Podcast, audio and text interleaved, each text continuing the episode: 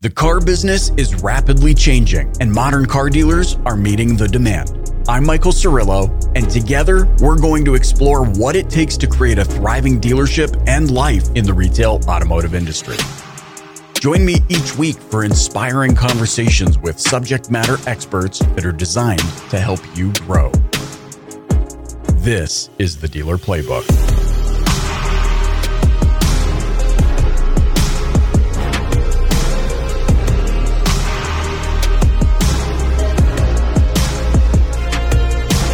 In this episode, I'm joined by an award winning business mogul, author, filmmaker, and founder of the brain nutrition startup Accelerated Intelligence. You might have heard of his invention, Herbal Ecstasy. It's 100% legal. If you're not familiar with it, you should probably go learn about it. Also, this is where I would say, Are you living under a rock? I don't know. I don't know, DPB gang, but maybe that's the case. He is a serial entrepreneur with more than 30 years of experience and over 350 million in sales. I'm very excited to introduce you to Shaahin Cheyene. Thanks so much for joining me on the Dealer Playbook podcast. So good to be on, Michael. Thanks for having me on. Well, it goes without saying, but you've had a tremendous career. Uh, and it's still going and it's still skyrocketing and you're doing all these incredible things. But I can only imagine um, you know, as I've consumed your content, that it can I use the term no pun intended, but it's kind of come together organically. Like none of us are born going, I have the mindset to be an entrepreneur and build a business that does 350 million in sales. Things happen over time. So I'm curious, what has your journey up to this point been like? And are there pivotal moments or aha moments where you were like, ah, that's going to help me go to the next level?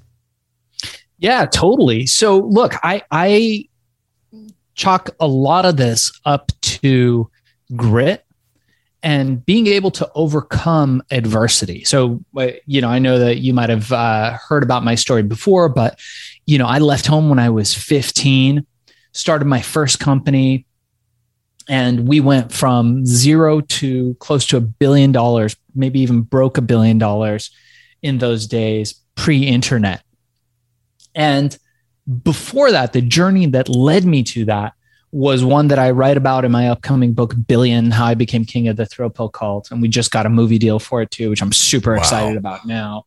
Um, but, you know, the, the thing that led me to my success was overcoming adversity after adversity and creating a mindset that I could overcome anything. Because if you can live through some of the hardest moments in your life, there is always an upside. It's what Seth Godin, the, the brilliant marketer, talks about in his book, The Dip, in that, you know, when you start something new, it's always easy. But then at a certain point, you end up in this dip and you're looking up at this massive mountain. Now, if you can traverse this mountain, if you can climb this hill and do all that hard work, at a certain point you will plateau and then your journey will be downhill. But until you get there, there is a price to be paid for anybody in any industry.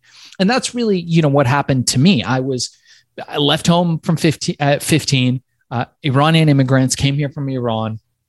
Basically, left everything behind, cut all contacts with everybody, and I was sleeping in abandoned buildings. I realized in those days that the uh, realtors had these things called lock boxes where they had keys, and this is pre-internet, you know, era. So you could get the codes to that, and LA was in a building boom, so you could go crash, or you, I don't think anyone else did, but I did. you could go crash inside these like luxury apartments that were under construction as long as I cleaned up and was out by you know the time the brokers got in i was good. And so i was doing that. I was sleeping in abandoned cars. You know i had the pages of think and grow rich pasted to the to the top of the trunk reading them with a flashlight thinking to myself man i got to figure out a way to make money. And i got into the electronic music scene the rave scene at that time. And i managed to somehow invent this pill. And i tell the story about it. You know we i know we've got a limited amount of time so i won't go fully into it but I managed to get a girlfriend. I managed to figure out how to create an alternative to the biggest drug in that time, which was called ecstasy. I managed to convince her that when her dad was out to let me cook it up in the kitchen. Now, this was all herbs, natural ingredients. We weren't doing anything illicit. And I got the courage to walk up to one of the biggest drug dealers at the time in the electronic music scene and convince him, sell him, influence him on selling my product instead of real drugs. And he reluctantly did. And the pivot point was when I when I did that, I had those pills in my bag. I had no money. I'd spent every last cent in the world. I didn't even have enough to eat on making these pills. And I was convinced that I was going to make my mark. And I walked up, wouldn't take no for an answer from this like legit drug dealer. The moment I was doing that, trying to get him to sell my pills instead of real drugs, and him saying no, I me thinking I'm going to get like killed by this guy. A couple people walked up. He was out of supply. I was at the right time at the right place. He said, "Fuck it, let me let me you know let me let me try this." He sold it. Came back a couple hours later. The entire club was bouncing up and down. They'd all taken my pills, and he looked at me and I was like, this was the stupidest idea ever. I am an idiot. I am so sorry. and he said, kid, when can you get me more? Wow. And that was it. It went from one, one guy to 100 guys to 1,000 guys to 10,000 guys. A lot of these drug dealers became legitimate. They legitimized themselves and they became big distributors for my product. We started selling in Urban Outfitters, Warehouse and Tower Records, sex stores. Larry Flynt started buying tons and pumping it through his thing. Uh, Penthouse Magazine, Playboy Magazine. We were selling everywhere. And then we were at festivals. And I walked into my office one day. And now remember, six months before, sleeping in abandoned buildings and I had 200 employees. And at this time, I had a lot of hustle, Michael. So I wasn't sleeping too much, you know, maybe a couple hours. I would sleep on the factory floor. Right. I would sleep in the office floor, you know, wherever I could lay my head. And then I would get up and I would go to work. And I was exhausted. My hair was long and scraggly. and I walked into the office and the news broke that we had broken a billion dollars in revenue pre internet, pre COVID, pre cell phones, pre Facebook, pre all that stuff. Wow. And I thought to myself, holy shit, I don't know how much a billion dollars is. And I had this huge panic moment where, like, this huge Sam Donaldson was in a limo on his way to my office. The great reporter Sam Donaldson on Nightline was there. Montel Williams had sent me tickets to fly out to New York. I was doing a big photo shoot for Details magazine uh, with David LaChapelle. You know, it was it was it was a huge, insane time for me and my level of sophistication was you know people the guy one of the top guys at bear stearns want to take my company public. And my level of sophistication was such that i didn't even know how much money the money that i had was. Right. And from there it became an insane wild ride. And we write i, I write about it in my book. I, will get you a copy for sure. But you know we had run-ins with the mob run-ins with the yakuza the government which was worse than all of them. And it led to quite an interesting journey. All i can think about is because I can only imagine what these run ins were like. You've just now disrupted, you are the disruptor potentially. I mean, for those that don't want to change their ways, you're the disruptor to the drug scene, uh, where there's gazillions of dollars being being you know distributed. Um, and you don't I, you know i'm anticipating you don't know what you don't know. As as you've said your sophistication level is such you're kind of in you know you're on the peak of what is it the dunning-kruger effect the peak amount stupid right. um and then i think about what we're facing in the automotive industry today. There are big tech incumbents that are coming in that are going to potentially there there's been some disruptive innovation. They're they're shifting the way people are buying cars and they're trying to bring things online and that's disrupting the way that a local car dealer might do things.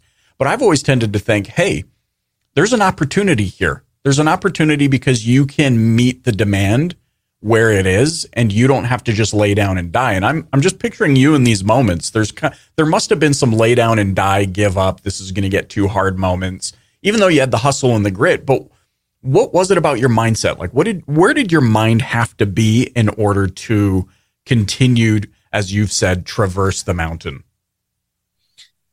So that's interesting. I think it's all about mindset. And coming to the United States as an immigrant from Iran, my mindset was one that, you know, in Iran, five years old, I would leave the house. I'd have a little gang we'd be running with. We'd hang out. You know, I was top of the heap.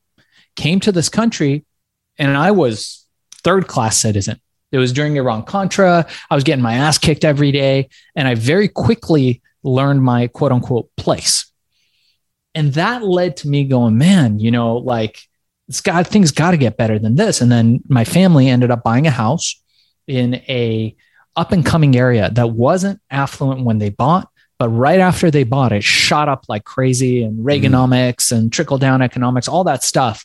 The the values of properties went up and, and very wealthy people started moving in. Why am I telling you this? Well, the reason why I'm telling you this is because as a child, as a 13 year old, my, you know, my, my folks, their highest expectation of me, their highest hope was that I would become a doctor.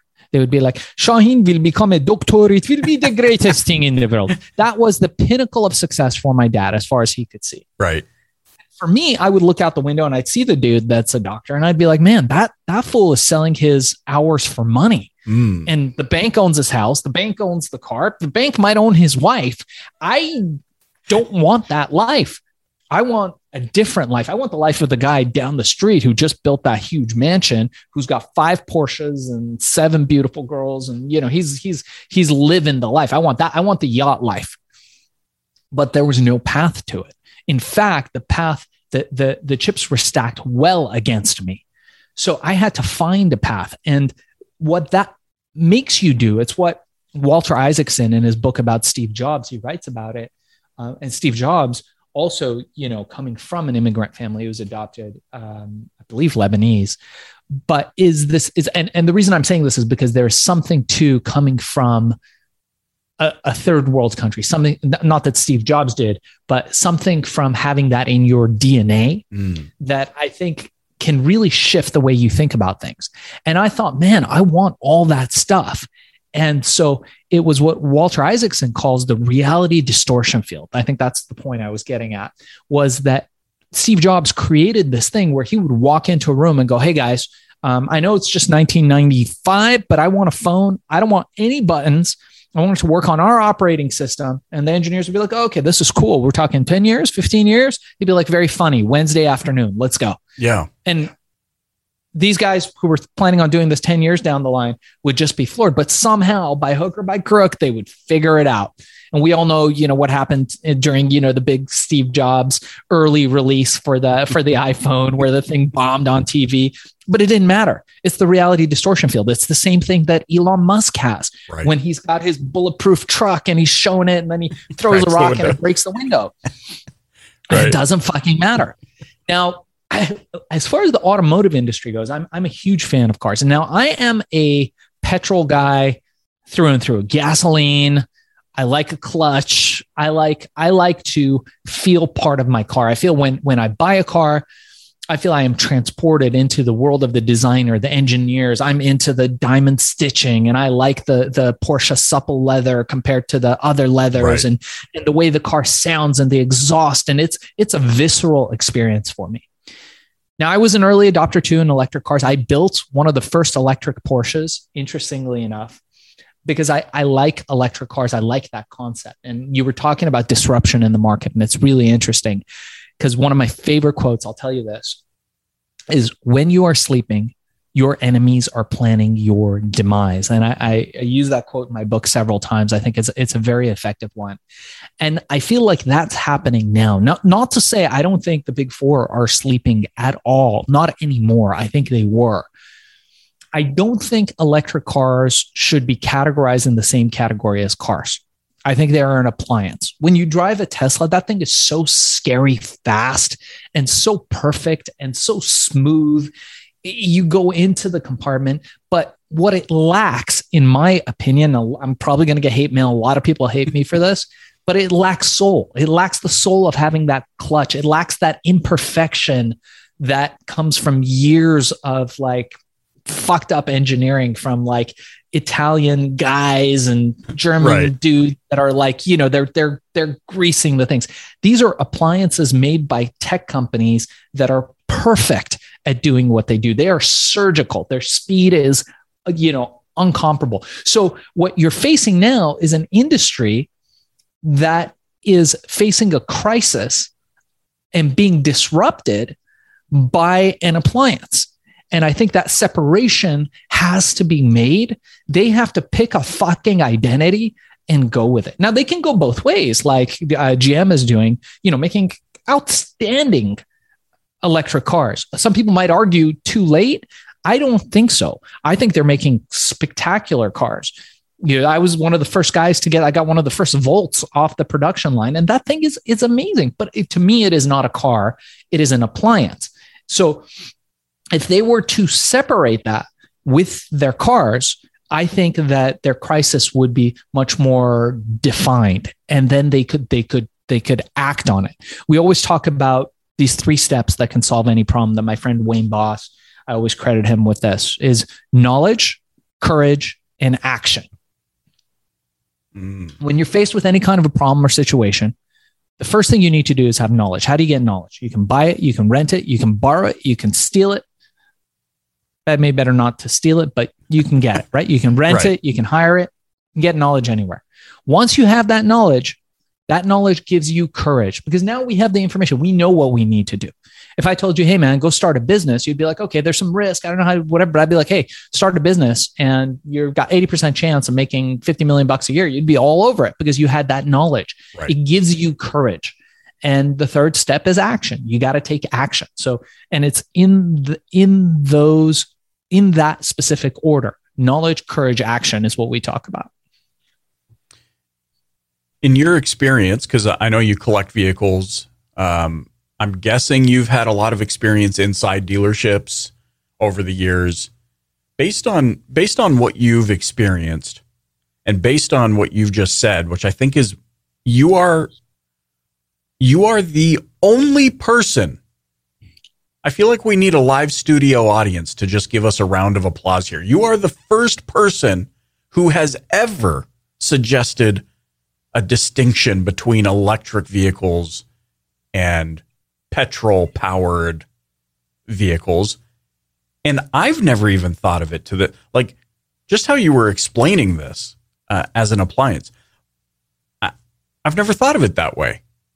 I've I've admittedly only ever thought of EVs as this is the next thing. This is where people are going you you better go invest in a in a motorcycle dealership because I know one thing for sure as a motorcycle rider, I always want to crank the throttle. I don't want a self-riding motorcycle. I don't want, you know.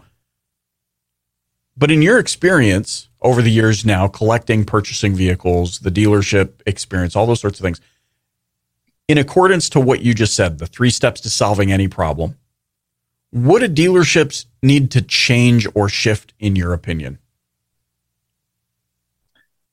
Salesmanship is dead. Mm. I know car salesmen are going to hate me, but every time, and I love walking onto lots and looking at cars, and I also like to negotiate. So I enjoy walking onto lots and just hearing dude's sales pitch. This is one thing I will tell you the guys who sell the most cars and this is going to be a shocking statistic for some of you guys, don't know shit about cars. Selling cars has nothing to do with cars. Selling cars has to do with people. What are the two biggest purchases that people make in their entire lives? Their home and their car. Both things that are heavily charged with emotion. When a guy walks onto a lot, he is not thinking, I'd like to get in a hunk of metal that's going to take me from point A to point B.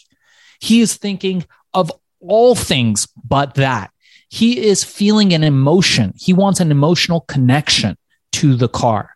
Now the dealer comes up, "Can I help you out, sir?" You've already lost the fucking game. We've and and we've gotten further and further from that now with the internet and Zoom and and all this. People salesmen are just too used to the order coming in, you know, online, the sales order coming in, and then sending it to their internet sales guy, and you know, like talking to the guy about the features and details of the car. No one gives a shit about that. the guys that sell cars, and I, I remember reading this article, this NPR article about this dealership in in New Jersey and they they did this. It was a uh, they they also had a, a radio podcast to go along with it. It was fantastic, and they they actually followed this dealership. And the dude, the I think his name was Vinny. His name was actually Vinny. The guy that sold the most cars. Like, and they asked him, like, do you know if this is like a V8 Hemi or a V8 this or that? He didn't know shit. He didn't know any of that. And he was crushing the other salespeople. Why? Because he knew people. He could get that information, all those details and stuff you could get right? And it's good if you are in an industry, if you're selling Corvettes, that you know everything about them or as much about them as possible. But at the end of the day, the core elements of influence don't change. If you're doing what I do, I train people how to make money on Amazon every day. I've got an Amazon course. So I teach them how to create influence on Amazon. And I coach people all the time. People who have coaching programs uh, young, young startup entrepreneurs vcs bring me companies to help coach them. Sales is one of the most critical one of the most essential skills that you could have. And to master sales you have to become an influencer of people. First and foremost you got to put yourself beneath that person if you're coming at somebody with that shiny suit, greased up hair, kind of like, hey, buddy, I'm going to make you a great deal, you've already lost the sale. The sale is made in the persuasion. The sale is made by you being an authentic, genuine person and getting to know other people. Most of the time, people will buy from you just because they like you.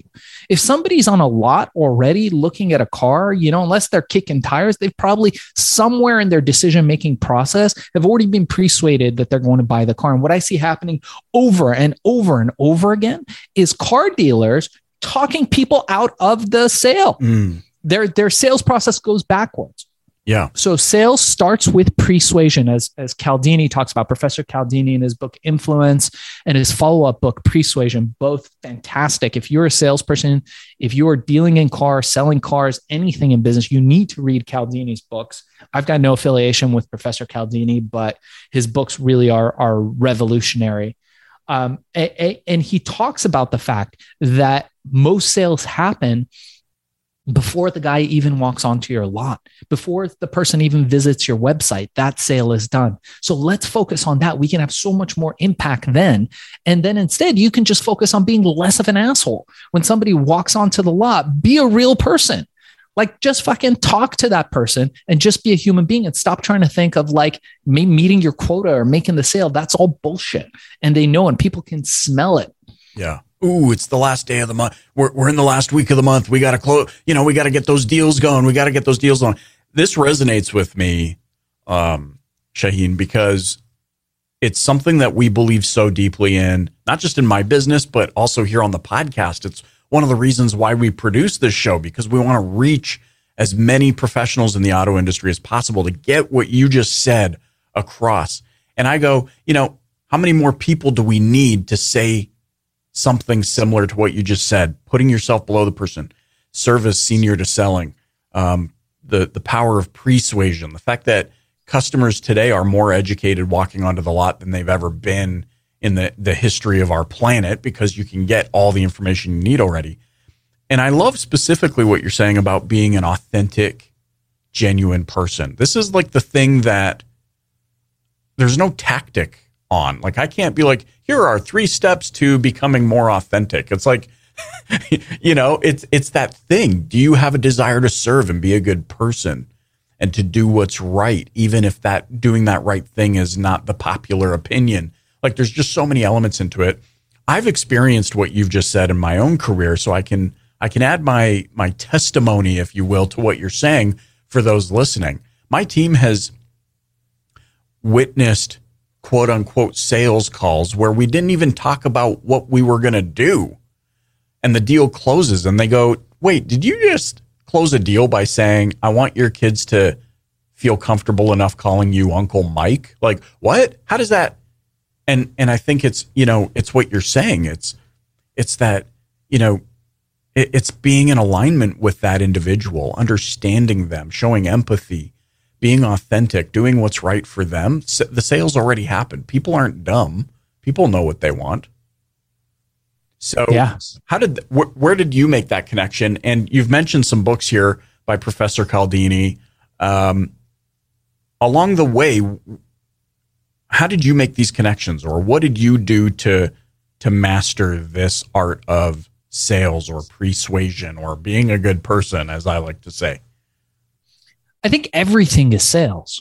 I had a mentor when I first started off, and he took me out and he showed me. He's like, "Look, I know you don't have any money now, kid, but look around you. And I looked and I was like, what? I don't see anything. I see benches, cars, houses. Like, what are you talking about? And he's like, everything you see around you has been sold from one person to the next. I said, okay. He's like, master that. Master how a human influences another human to do something. And you've mastered life. You'll never be hungry again. You'll never be broke again.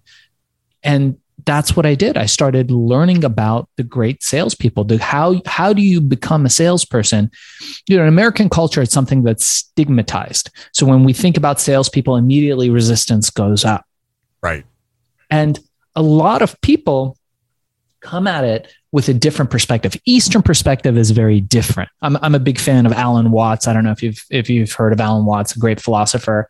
And he talks a lot about the difference between East and West. And just like you were saying, a lot of the times, this, in, in especially in, in the situation that you just demonstrated, the sale was made before you even got on the phone. That was just a formality. Mm. The fact that you were on the phone talking to these folks is just a formality. They had already decided to buy from you. And that's exactly what we're talking about here.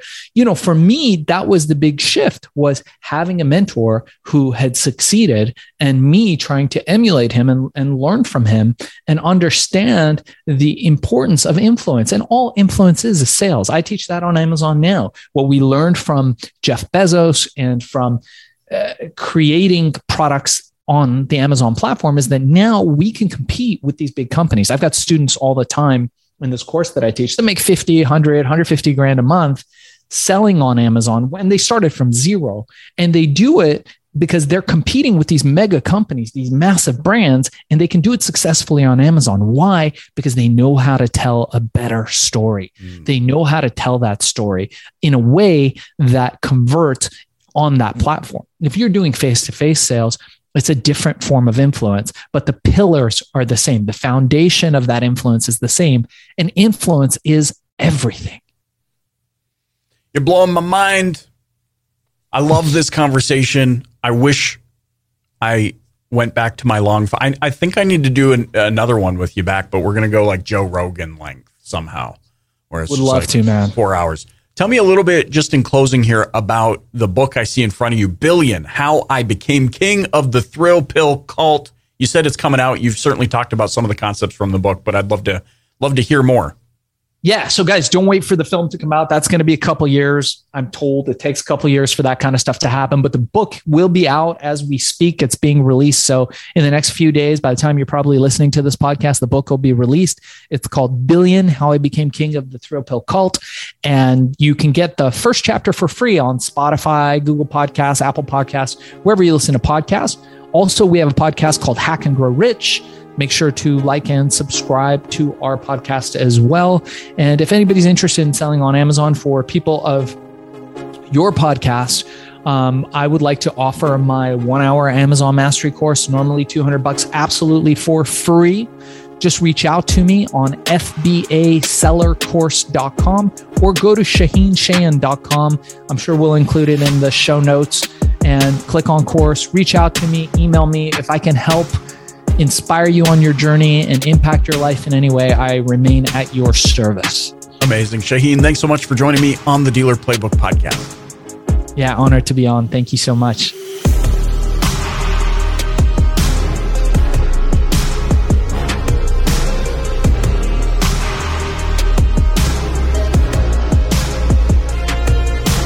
I'm Michael Cirillo, and you've been listening to the Dealer Playbook podcast. If you haven't yet, please click the subscribe button wherever you're listening right now. Leave a rating or review and share it with a colleague. Thanks for listening.